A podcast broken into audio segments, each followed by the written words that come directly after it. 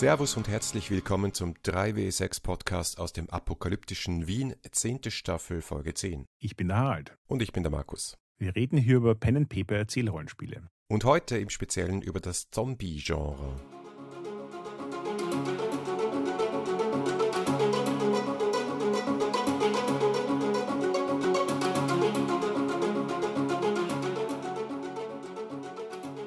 Noch ein kurzer Hinweis in eigener Sache zum Thema 3W6Con im August. Wir sind praktisch ausverkauft. Das heißt, der Samstag ist ganz ausverkauft. Für Freitag und Sonntag gibt es noch ein paar Tageskarten. Und wir hätten noch Mithilfekarten, die sogar gratis sind. Also wenn ihr mal einen Dienst bei unserer Theke beim Willkommensdesk übernehmen könnt oder wollt, es ist auch nicht schwer, dann könnt ihr sogar gratis teilnehmen. Also Aufruf von an dieser Stelle gebt euch einen Druck. Vielleicht habt ihr Lust, mal von der anderen Seite auch ein Stückchen Con mitzuerleben an diesen drei Tagen. Es füllt sich auch langsam das Trello-Board mit Runden. Bin sehr gespannt, was da noch kommen wird. Bisschen Zeit gibt es ja noch, bis wir die Rundenanmeldung freischalten. Aber solltet ihr Tickets für die Con haben und euch überlegen, ob ihr was anbieten wollt, ist jetzt genau der richtige Zeitpunkt, respektive wenn die Folge rauskommt, ein guter, guter Zeitpunkt sich zu überlegen, was man aufs Trello-Board stellen will. Ja, ganz genau. Wie immer, das ist eine Con von der Community für die Community. Das bedeutet, wenn alle von euch eine Runde anbieten würden, dann hätten wir ein sehr volles Programm und wenn es die meisten von euch machen, dann haben wir eine tolle Auswahl und das hat bis jetzt immer sehr, sehr gut geklappt. Ich weiß, und es gilt auch für mich selber, man überlegt sich eine lange Zeit und kommt vielleicht auch ein bisschen näher an die Deadline, aber es ist für alle anderen, die auch was anbieten, schöner, wenn man das früher macht, weil da kann man auch so ein bisschen rumjonglieren mit den Timeslots und schauen, dass man dann bereit ist und sich nicht gerne anmelden würde für eine Runde, wo man selber was anbietet und so weiter. Also überlegt es euch und ähm, ja, ich möchte auch immer wieder sagen, das ist wirklich keine große Hürde und unsere Community ist gewohnt, ist es gewohnt, Dinge auszuprobieren miteinander. Wir wollen ja keine große Spielleitungsshow haben, sondern ja, einfach gemeinsam neue Spiele probieren. Weil ich übrigens die Frage jetzt schon zweimal bekommen habe, es ist nicht zwingend notwendig, eine Runde anzubieten. Also es geht bei der Con nicht darum, dass jeder, der dorthin geht, auch eine Runde anbieten muss. Wie der Markus sagt, je mehr Angebot, desto voller wird es und desto mehr Auswahl hat man. Aber es ist definitiv nicht so, dass ihr jeder eine Runde anbieten müsst, damit das alles funktioniert. Man kann auch gerne einfach auf die Con kommen beim ersten Mal vor allem und einfach mal mitspielen. Wer sich aber zutraut und vorstellen kann, was anzubieten, ist natürlich herzlich willkommen, weil eben mehr Auswahl und mehr spannende Angebote. Gut, aber dann steigen wir ins Thema ein. Es ist eigentlich erstaunlich, dass wir noch nie eine vollständige Zombie-Folge gemacht haben, aber wir haben schon oft über Zombies gesprochen, natürlich auch im Post- apokalyptischen Kontext, was das Thema unserer Staffel ist. Da darf die Zombie-Apokalypse nicht fehlen. Auch deswegen, weil wir ja gefühlt eine Zombie-Welle hinter uns haben, also zumindest eine genau, Medienwelle von Zombies in den 2010er Jahren. Ich glaube, sehr stark angetrieben durch den Erfolg, den erstaunlichen Erfolg eigentlich von The Walking Dead, der Serie und davor den Comics. Das habe ich mich immer gefragt war ja der Meinung, Walking Dead ist aus zwei Gründen, eigentlich drei Gründen erfolgreich. Das eine ist, wir werden eh dann noch drüber reden, wann sozusagen die erste Welle an Zombie-Filmen war. Und ich habe einfach das Gefühl, dass Walking Dead zu einer Zeit aufkam, wo die Spezialeffekte und so weiter halt diesen Schritt nach vorne gemacht haben, dass du das Ganze jetzt plötzlich in einem sinnvollen Budget in eine Fernsehserie verpacken konntest. Und das ist schon nochmal was anderes, als in einen Film zu verpacken. Und damit einher geht halt auch ein anderes Potenzial an Möglichkeiten, Geschichten zu erzählen. Weil ich das, also ich habe Disclaimer nicht alles von The Walking Dead gesehen, das habe ich nicht durchgehalten über die Jahrzehnte. Aber so in den ersten vier, fünf Staffeln merkst du halt schon, dass wenn du versuchst, viele Geschichten in einer Zombie-Apokalypse zu erzählen, die Zombies eigentlich gar nicht so das wichtige Thema sind. Die Zombies sind so ein Backdrop, das ist so ein bisschen wie die Naturkatastrophe. Aber das ist halt etwas, das erst rauskommt, wenn du mehr Geschichten darüber erzählst und nicht nur, wenn du eine Geschichte darüber erzählst. Und ja, so gesehen, das war für mich irgendwie so ein bisschen die, die Erklärung, warum gerade The Walking Dead und damit das Zombie-Revival zu der Zeit passiert ist. Und das andere ist, glaube ich, auch, es war einfach, du, du, mal wieder, du hast Comic-Vorlagen und es war gut geschrieben gefühlt. Also sie haben einfach auf eine Art und Weise Themen aufgegriffen, die sich neu und frisch angefühlt haben. Ich glaube, es war einfach die Kombination aus dem Aufschwung der Dramaserie generell, der HBO-Style-Dramaserie und diesem Thema und diese Verheiratung ist hier einfach wahnsinnig gut gelungen. Das ist ganz klar. Mhm. Es ist überhaupt spannend, dass das Zombie-Genre im Gegensatz zu anderen Genres, die wir hier besprochen haben, kein literarisches ist, sondern sehr stark ein cinematisches, ein mediales Genre, also sehr stark vom Kino geprägt. Und das andere, was ich sehr interessant finde, neben dem, was wir jetzt schon gesagt haben, dass es so ein Epochenthema ist, das immer wieder so in Wellen kommt und dann wieder abebbt, ist, dass es vielleicht auch gerade ein Grund dafür ist, dass es ein Epochenthema ist, dass es sich sehr stark um einen Spiegel der Gesellschaft handelt. Das haben wir über Horror generell schon einmal gesagt, dass man an Horrorfilmen immer ablesen kann, wovor eine Gesellschaft gerade vor allem Angst hat. Aber das ist noch stärker prononciert im Zombie-Genre meines Erachtens. Jetzt habe ich eine ahnungslose, unprovokante Frage. Frankenstein ist für dich kein Zombie, nehme ich an. Nein, aber tatsächlich hat dieses Buch einen sehr starken Einfluss gehabt auf das moderne Bild des Zombies. Also es ist natürlich eine Geschichte, die dasselbe Tabu anspricht, nämlich das Leben bzw. den Tod und das Leben nach dem Tod oder statt des Todes. Aber ja, es fehlen, ich sage mal, wenn man den, das moderne Horrorgenre an sieht dann doch einige Themen. Da bin ich jetzt dann schon sehr gespannt, welche das sind. Ich bin ja auch neugierig, was die Abgrenzung quasi zwischen Zombie und Zombie ist. Oder nicht Zombie. ja. ja, also ich würde vielleicht ganz kurz ein bisschen historische Einordnung machen. Also das Wort Zombie, das wissen die meisten, kommt äh, aus Haiti, von der Insel Haiti. Und zwar ist das so in die in das Bewusstsein der Welt geschwappt im Jahr 1929 mit einem Buch namens The Magic Island von William Seabrook. Das ist entstanden während der US-Besetzung von Haiti. Und das ist natürlich ein massiv kolonialistisches und exotistisches Buch, zeigt aber ganz gut ja, die Sicht von außen auf das, was in der Zeit Sklaverei auf Haiti des Kolonialismus und der Unterdrückung der schwarzen Bevölkerung auf Haiti entstanden ist, nämlich die haitianische Folklore, was wir so unter Voodoo zusammenfassen und die ganze Magie der Zeit. Und die Zombies damals oder diese Zombie-Geschichten damals, die auch so die Runde gemacht haben, so fast wie Urban Legends, die waren eher so unter dem Motto, es gibt Voodoo-Zauberer, die können Tote zum Leben erwecken und die Toten, die Zombies, das sind eigentlich eher die Opfer hier. Hast du dich eigentlich mit Voodoo auch beschäftigt im Zuge dieser ganzen Recherche? Nicht stark. Also ich weiß nur, dass so dieses, was wir uns unter Voodoo vorstellen, so schon sehr stark mit Klischeebildern und westlicher Verbrämung zu tun hat. Ich glaube, wenn man da wirklich hineinschaut in diese Religion, die oder diese Kultur, die eine wilde Mischung aus afrikanischen Traditionen und eben auch die Vermischung verschiedener afrikanischer Traditionen durch die Sklaverei ist, das ja schwer zu durchblicken und da kenne ich mich zu wenig aus. Was mich nicht interessiert hätte, ist, weil ich habe mich am Rande damit beschäftigt, aber nie im Detail, dass ich jetzt was wirklich Sinnvolles sagen könnte. Ich hatte irgendwie den Eindruck bei meinen Recherchen, dass Voodoo, so wie du sagst, eine Mischung aus verschiedenen Dingen ist, die auch durch ihre Zeit und durch das, wie Menschenströme durch den Sklavenhandel sich bewegt haben, geprägt war und dass in Wirklichkeit Voodoo als Religion in der Form gar nicht so alt ist. Und damit frage ich mich jetzt natürlich, ob dieses Konzept des quasi zum Toten, von den Toten wiedererweckten, die, wenn ich es richtig in Erinnerung habe, ja auch eher so als, als quasi Handlanger des Voodoo-Priesters dann fungiert haben. Also dieses quasi, du holst den Toten zurück, damit er dann dein Arbeitssklave ist. Und wenn das alles tatsächlich noch relativ neu ist, wäre es ja interessant zu wissen, ob sich das Bild des Untoten oder wie sich das Bild des Untoten in, in Historie und, und Geschichten gewandelt hat. Weil die Idee von Geistern und von Geistern, die Leute beseelen oder so in die Richtung, gibt es ja auch schon ewig. Aber der Zombie, so, über, so wie wir ihn heute sehen, ist ja was sehr Spezifisches eigentlich. Ja.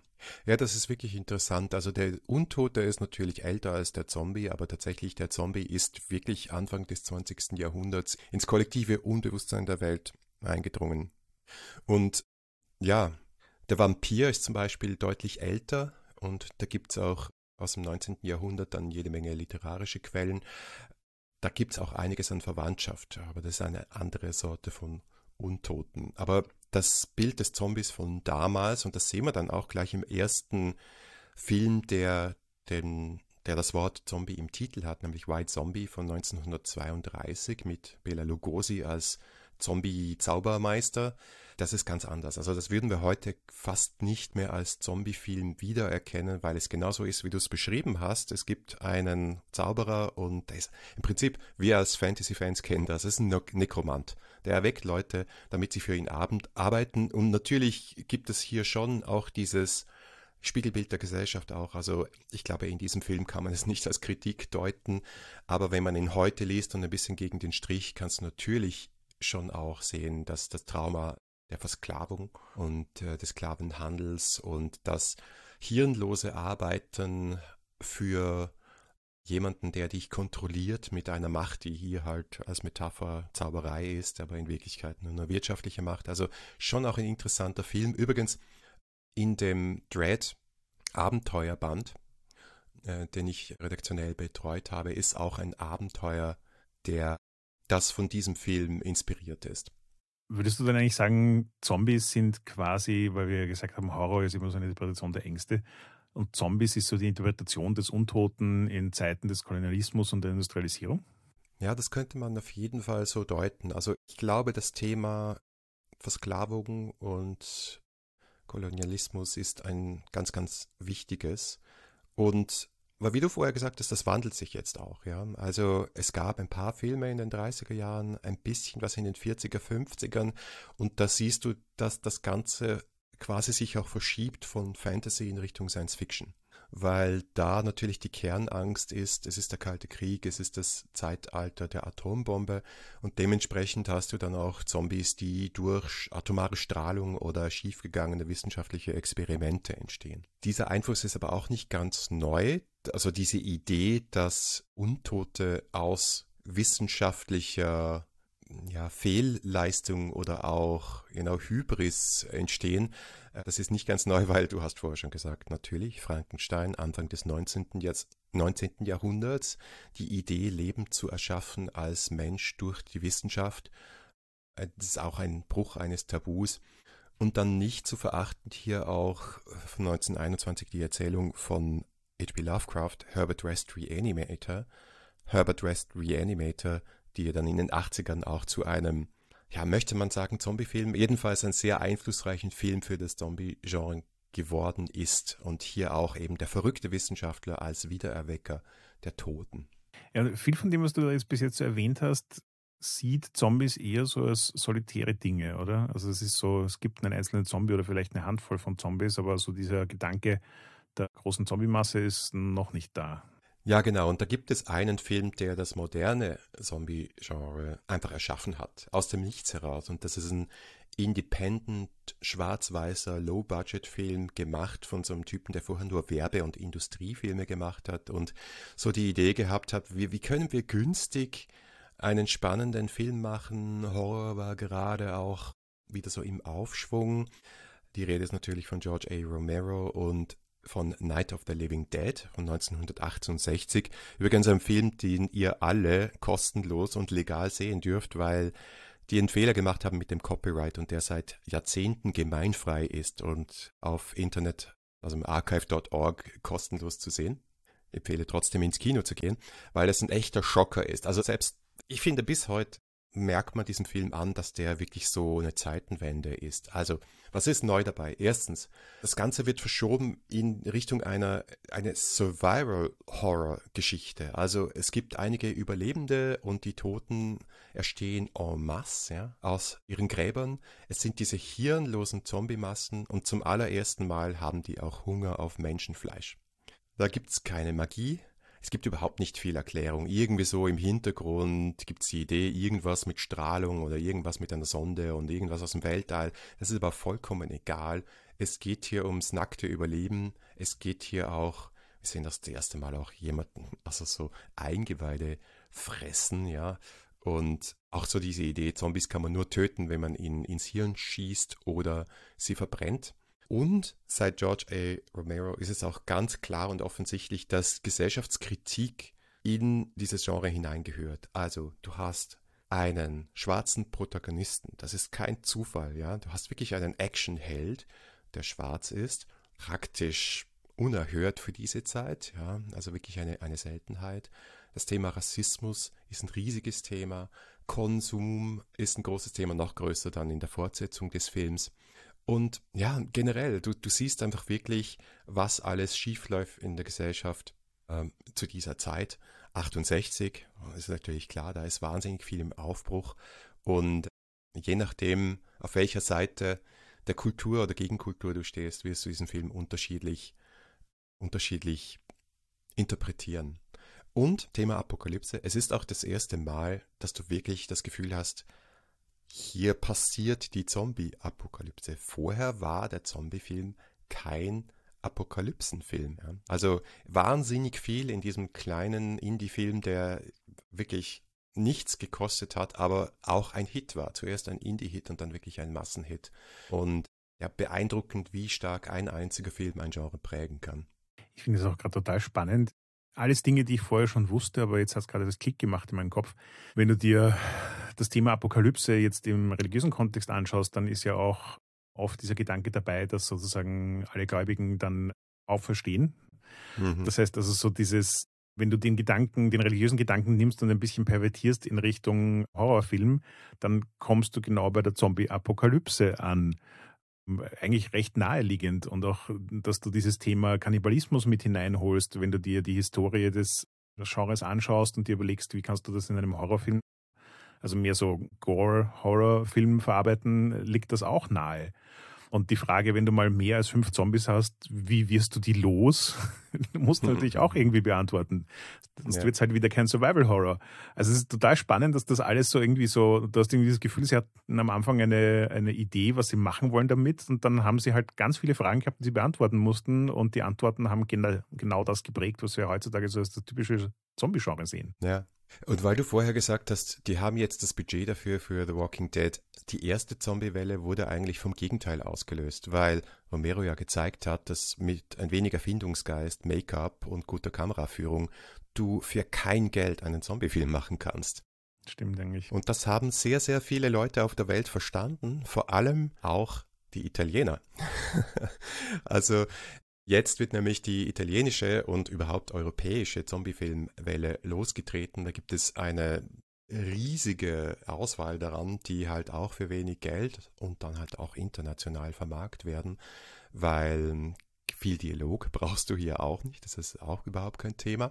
Und dann 78 kommt Dawn of the Dead, der zweite Film der damals noch Dead-Trilogie wieder von Romero. Und das Interessante ist, wie er hier das Genre auch weiterentwickelt. Also jetzt hast du nicht nur Kritik, sondern auch richtige Satire. Also der Film ist lustig. Du hast dieses, du hast dieses Shopping Mall-Thema, was auch so ein Zombie-Film-Klischee wird und so Sachen wie, dass du halt so Figuren wiedererkennst unter den toten Horden. Und die Konsumkritik da drin ist einfach so bissig, dass ja, das, das konnte auch wieder nicht ignoriert werden und hat dann dem Genre einen weiteren Aspekt hinzugefügt.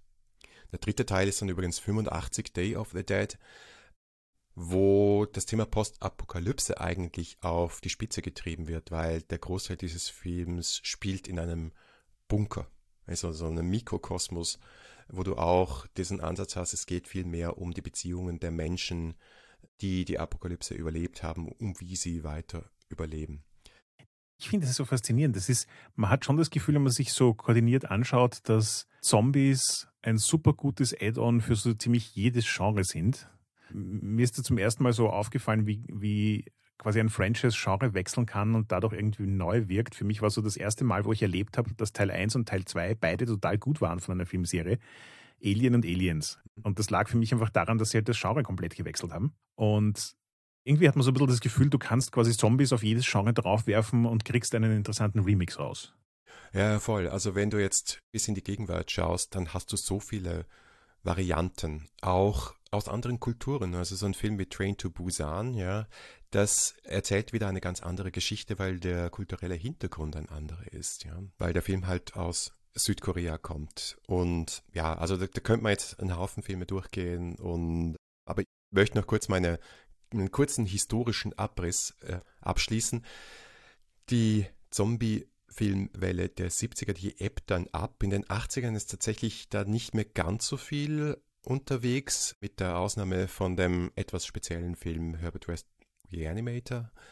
Und dann auch in den 90er Jahren wirklich ziemlich tote Hose. Sehr, sehr viel geht direkt auf VHS in den 80ern und nachher direkt auf DVD äh, in den 90ern.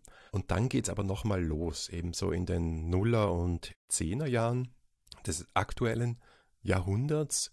Und der Auslöser kommt of all places aus Japan und ist nicht etwa ein Film, sondern ein Videospiel. Äh, natürlich Resident Evil.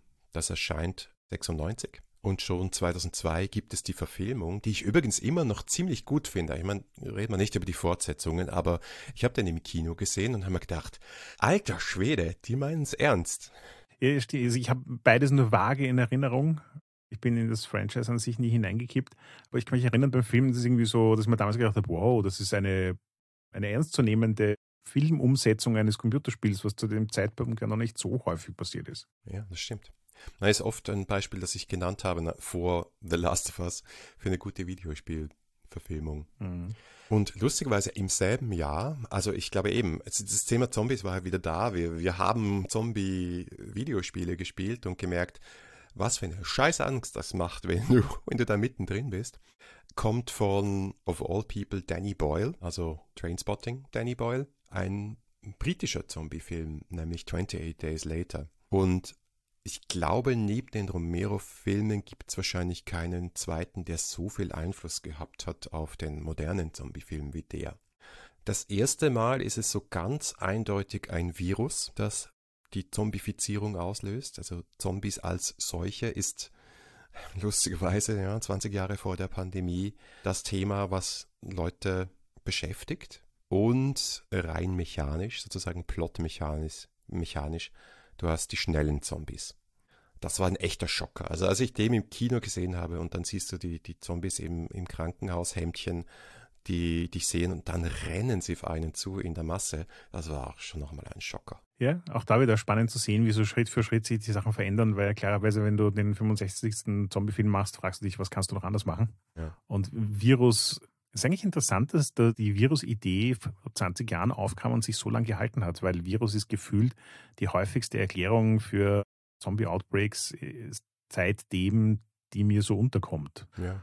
Genau. Das heißt ja doch, dass es irgendwie eine Angst in uns anspricht, die sich schon recht lange hält. Also ich glaube, es ist halt dieser, dieser Doppelpack aus Krankheit und Tod, Tabu, der ja sehr mächtig ist einfach.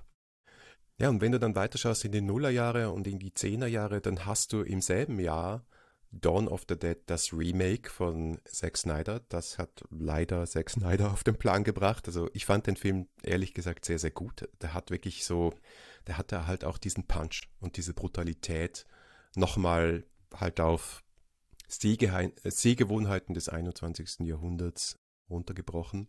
Aber der Film, den ich besser fand und der bis heute einer meiner Lieblingsfilme ist, ist von 2004 auch Shaun of the Dead von Edgar Wright, also Teil der Cornetto Trilogy.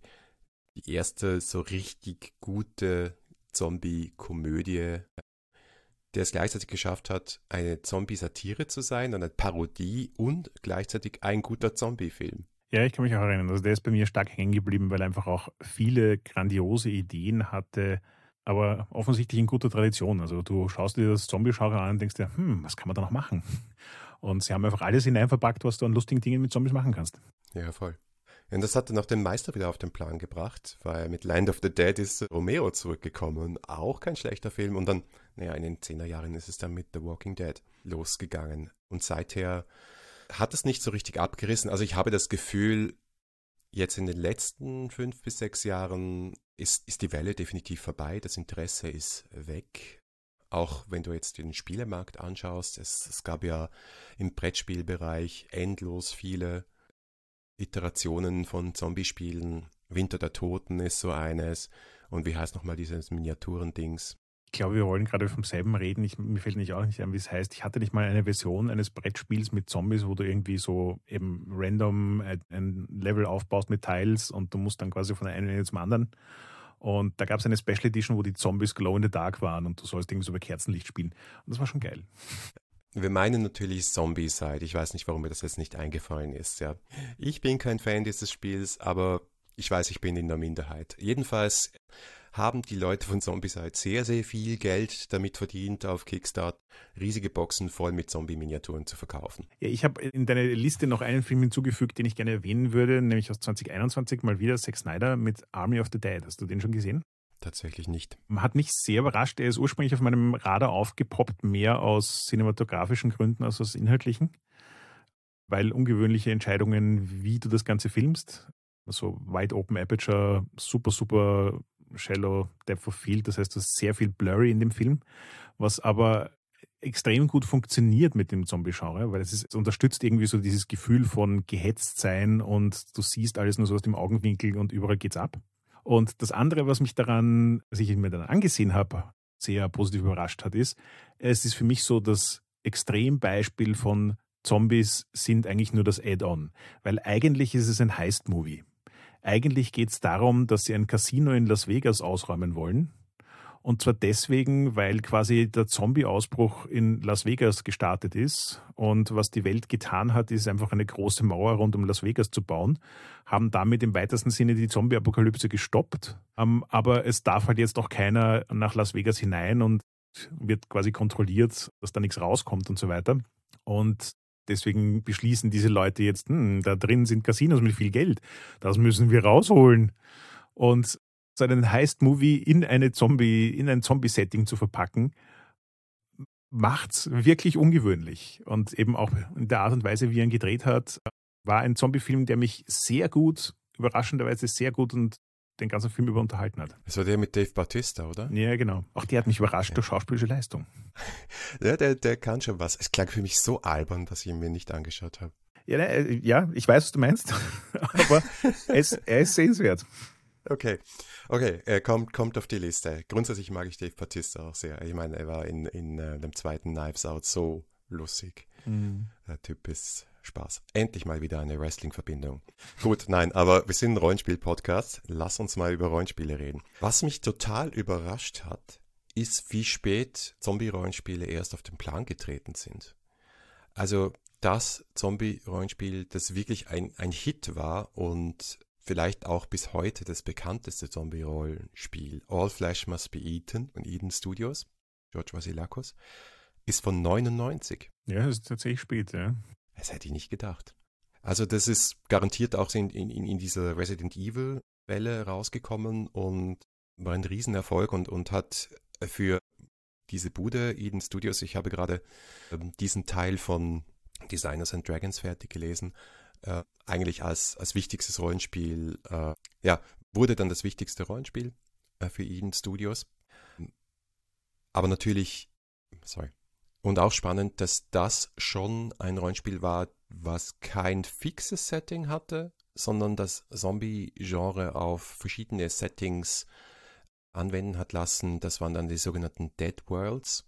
Also irgendwie war das damals schon ganz klar, dass das Thema Zombies eben, wie du gesagt hast, sehr gut sich verbinden lässt mit den verschiedensten Prämissen und Settings. Ja, ich habe jetzt gerade mein Bücherregal nochmal angestarrt, um zu schauen, ob ich sonst noch irgendwelche Zombie-Spiele finde. Aber ich gebe dir recht, da ist außer den Dingen, die du so aufgelistet hast, nicht viel drin. Und ja, klar, es gibt einen Schippel an Horror-Rollenspielen, die das Thema Zombie auch unterstützen, von Dread angefangen über Ten Candles.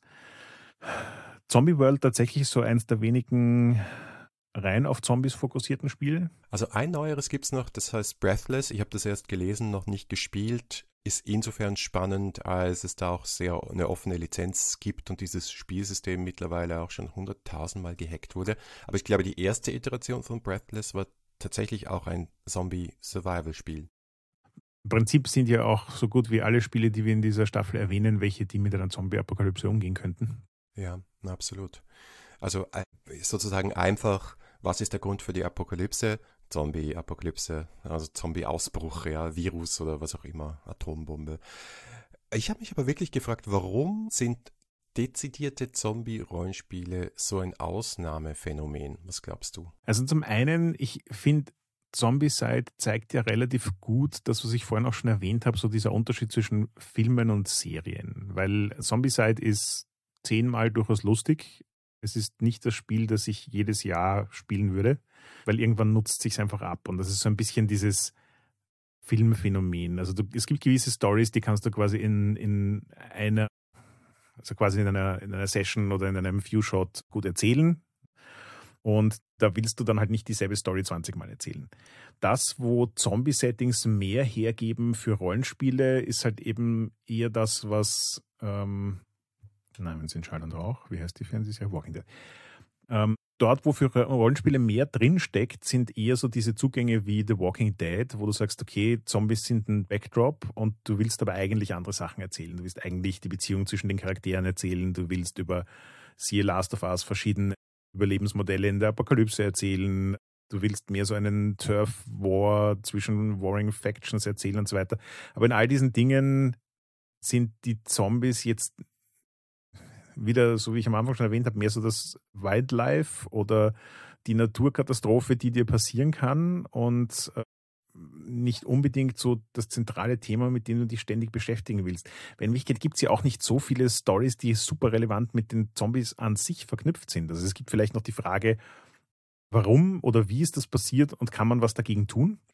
Oder die Frage, wie kann man grundlegend vermeiden, dass das entweder jetzt alles den Bach hinuntergeht, weil die ganze Welt von Zombies überlaufen wird, oder es eindämmen oder so in die Richtung. Und danach ist, da sind wir dann schon eher bei so persönlicheren Storylines wie deine Familie wurden zu Zombies, du nicht, du hast aber nicht das Herz gehabt, sie umzubringen, was machst du jetzt? Versuchst du sie zu Hause einzusperren, knebelst und fesselst du sie und transportierst sie im Laster herum? Also weirde Sachen, die durchaus möglich sind rund um das Zombie-Thema, aber es ist dann halt eher so ein, ein Spin auf Zombies sind der Grund, warum wir uns mit folgender Geschichte beschäftigen. Und weniger, dass die Zombies per se so das super spannende Kernthema sind. Und dann sind wir halt bei Rollenspielen, die über längere Zeiträume laufen, also eher so Kampagnenmodus. Und ja, weiß nicht. Also ich habe das Gefühl, kannst eh Apocalypse World spielen und sagen, der Grund, warum wir eine Apokalypse hatten, ist, sind Zombies. Ja, ja voll. Nein, ich bin, bin ganz bei dir. Also haben wir jetzt nicht erwähnt, vielleicht, damit es auch noch gesagt ist, natürlich gibt es wahrscheinlich seit dem ersten Monster Manual Zombies im Rollenspiel als Monster. Ja, die mal auftreten, die man bekämpfen kann, die speziell sind, die anders sind, die eine interessante Herausforderung bieten, weil sie halt in Horden auftreten und schwer zu töten sind wo du vielleicht auch eine Hintergrundgeschichte haben kannst mit wer ist der Erwecker dieser Zombies, bla bla bla, so im Fantasy-Kontext. Aber das ist ja nicht das, wovon wir reden. Es ist sicher kein Zufall, dass die Spiele, die wir vorher erwähnt haben, die eben nicht dezidierte Zombie-Spiele sind, oft One-Shot-Spiele sind, also sowas wie Dread oder Ten Candles, und dass die wirklich prägenden Medien, bis auf The Walking Dead, alles Filme sind. Alleinstehende Filme, die einen Anfang und einen Schluss haben und wo nicht selten auch einige der Protagonisten draufgehen. Und für One-Shots ist es perfekt fürs Rollenspiel, aber für eine Kampagne halt eben nicht, weil dieses Survival-Horror-Thema, das nutzt sich brutal ab, wenn du eine, ich sage jetzt mal, klischiert Abenteurergruppe bist und du kämpfst ständig immer nur ums Überleben und entweder sterben ständig Charaktere oder sie sterben halt nicht und dann nützt sich die Bedrohung ab. Das ist total schwierig in einer Kampagne. Ich habe jetzt eine total blöde Frage. Warum kenne ich kein OSR-Zombie-Game? Ja, das ist eine gute Frage. Gibt es bestimmt. Wahrscheinlich, weil wir uns zu wenig mit OSR auskennen. Ziemlich sicher, ja. Aber das, das wäre irgendwie aufgekickt, weil das ist genau das, was du gerade gesagt hast. Sagen, Leute, die, die es wertschätzen, über längere Zeitraum hinweg Survival Horror zu spielen, und das in einem nicht zu komplexen System, also OSR und Zombie klingt wie eine gute Mischung. Ja, eigentlich schon. Es fehlt vielleicht da die Vielfalt der, der Gegner, weil du willst ja auch immer das nächste Monster haben. Naja, komm, also die Menge an verschiedenen Zombies, die mittlerweile erfunden worden sind, da kannst du die Leute schon ziemlich lang beschäftigt halten. Ja, ist auch wieder, ist auch wieder wahr. Ja, es gibt definitiv jede Menge OSR-Abenteuer mit einem untoten Fokus. Also das ist so quasi eins der Top-Themen im OSR-Bereich. Ganz klar. Seit den frühesten Tagen tatsächlich meine Ahnungslosigkeit. Gut, das beruhigt ja. mich.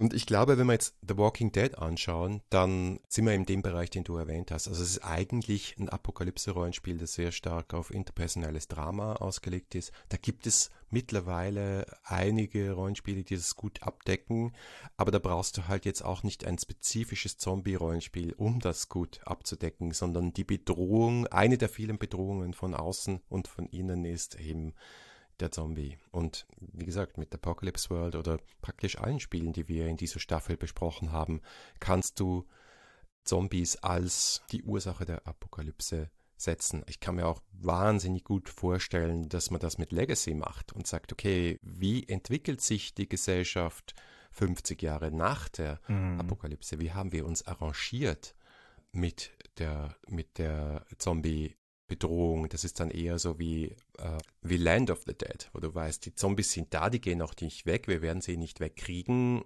Was tun wir jetzt? Vielleicht spannen wir sie ein, vielleicht machen sie sich irgendwie nützlich, vielleicht können wir etwas erfinden, wo das Zusammenleben besser wird. Also durchaus interessant, aber eben, es gibt jetzt nicht das Spiel, vielleicht möglicherweise mit der Ausnahme von Zombie World, über das wir noch sprechen werden in den nächsten Folgen, dass die Zombies hier in den Mittelpunkt stellt. Ja.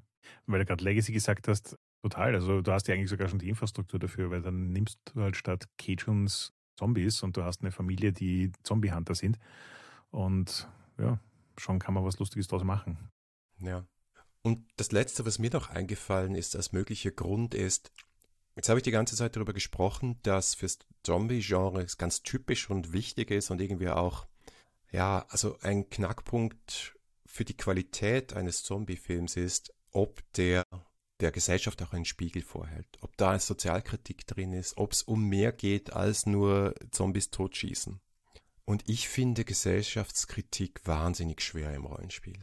Also es gibt natürlich sowas wie Paranoia, wo du die Satire eingebaut hast und so in die Grundprämissen der Welt gesellschaftskritische Strukturen drin hast. Aber darüber hinaus hatte ich selten jetzt in einer Kampagne die Momente, wo ich mir gedacht habe, wow, okay, puh, jetzt haben wir uns selber den Spiegel vorgehalten und denken über unsere Gesellschaft nach. Ja, ich glaube, dass das ja auch, also da sind die inhärent Rollenspiele, glaube ich, ein bisschen schwierig. Also nicht, dass es nicht möglich ist, aber du tendierst halt dazu, dir deine eigene Bubble an Leuten zu suchen, mit denen du Rollenspiele spielst und dann wird die Gesellschaftskritik halt relativ schnell so ein Ding, wo alle am Tisch sitzen und sagen, ja, ja, eh, ich weiß, das ist ein Problem mit der Gesellschaft und entweder landet es dann unter Lines and Wales und die Leute sagen, ja, wir wissen, das ist ein Problem, aber wir wollen uns eigentlich damit beschäftigen oder sie sagen, ja, lasst uns eine Runde machen, also im Speziellen darum geht, dass wir die Thema hinweisen. Aber in all diesen Fällen hat es nicht dasselbe Gefühl von Gesellschaftskritik, wie es das hat, wenn ich irgendeinen Film konsumiere, wo ich beim Reingehen nicht im Speziellen weiß, was er tun wird und dann rausgehen mit denken, uh, das war eine interessante Metapher. Ja, das Thema Metaphern und Symbolik, das ist generell in einem großen Bogen, glaube ich, schwer. So in kleinen Momenten und, und kleinen Abenteuern, vielleicht Szenarien, auch in Charaktere, Charakterhintergründen und so weiter, kommt das immer mal wieder vor. Aber ich denke auch so zurück an Cthulhu-Kampagnen und an so gesellschaftliche Themen der 20er Jahre, die man versucht einzuschließen oder auszuklammern Thema Sexismus zum Beispiel oder Rassismus. Und das war immer wahnsinnig schwierig, das gut zu machen. Also Gott sei Dank haben wir heute Sicherheitsmechanismen, die uns dabei helfen, das gut zu umschiffen oder einzubauen. Aber ich sage mal so, Gesellschaftskritik als Charakter in einer Kampagne selbst zu erleben, indem du betroffene Person bist von einem Thema wie Sexismus oder Rassismus, das ist in den meisten Fällen einfach nur unangenehm. Mhm. Ja, ich glaube, wir haben alles zum Thema Zombies gesagt, was es zu sagen gibt. also ziemlich sicher nicht. Aber ihr habt jetzt eine lange Liste von Dingen, die ihr nachschauen könnt, wenn ihr Lust darauf habt, euch ins Thema einzuarbeiten. Es gibt auch ein sehr gutes Buch namens Nightmare Movies von Kim Newman, das sozusagen die ganze Geschichte des modernen Horrorfilms abdeckt. Das ist ein Riesenwälzer, aber der Teil über Zombies ist auch sehr, sehr umfassend und spannend zu lesen und eine interessante Interpretation. Also wer da nochmal tiefer eintauchen möchte, dann gerne mit Kim Newman.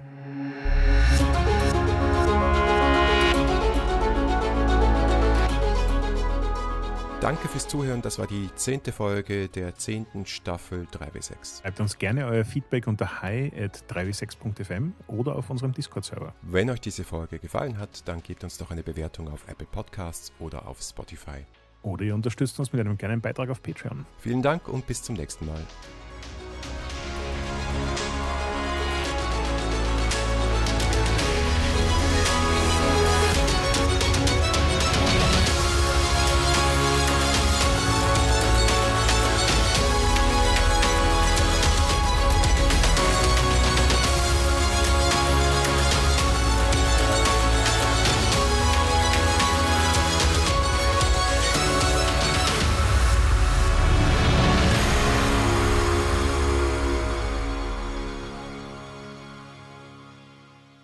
Bedürfnis, jetzt hier irgendwelche Soundeffekte hineinzuschneiden von röchelnden Zombies im Hintergrund. Ja, genau. Gibt es nicht auch diese Jogging-App, wo du verfolgt wirst von der Zombie-Horde? Uh, ja, ja, ja, ja, ja. Ja, vielleicht können wir da was klauen oder das packen wir auf jeden Fall in die Show Notes.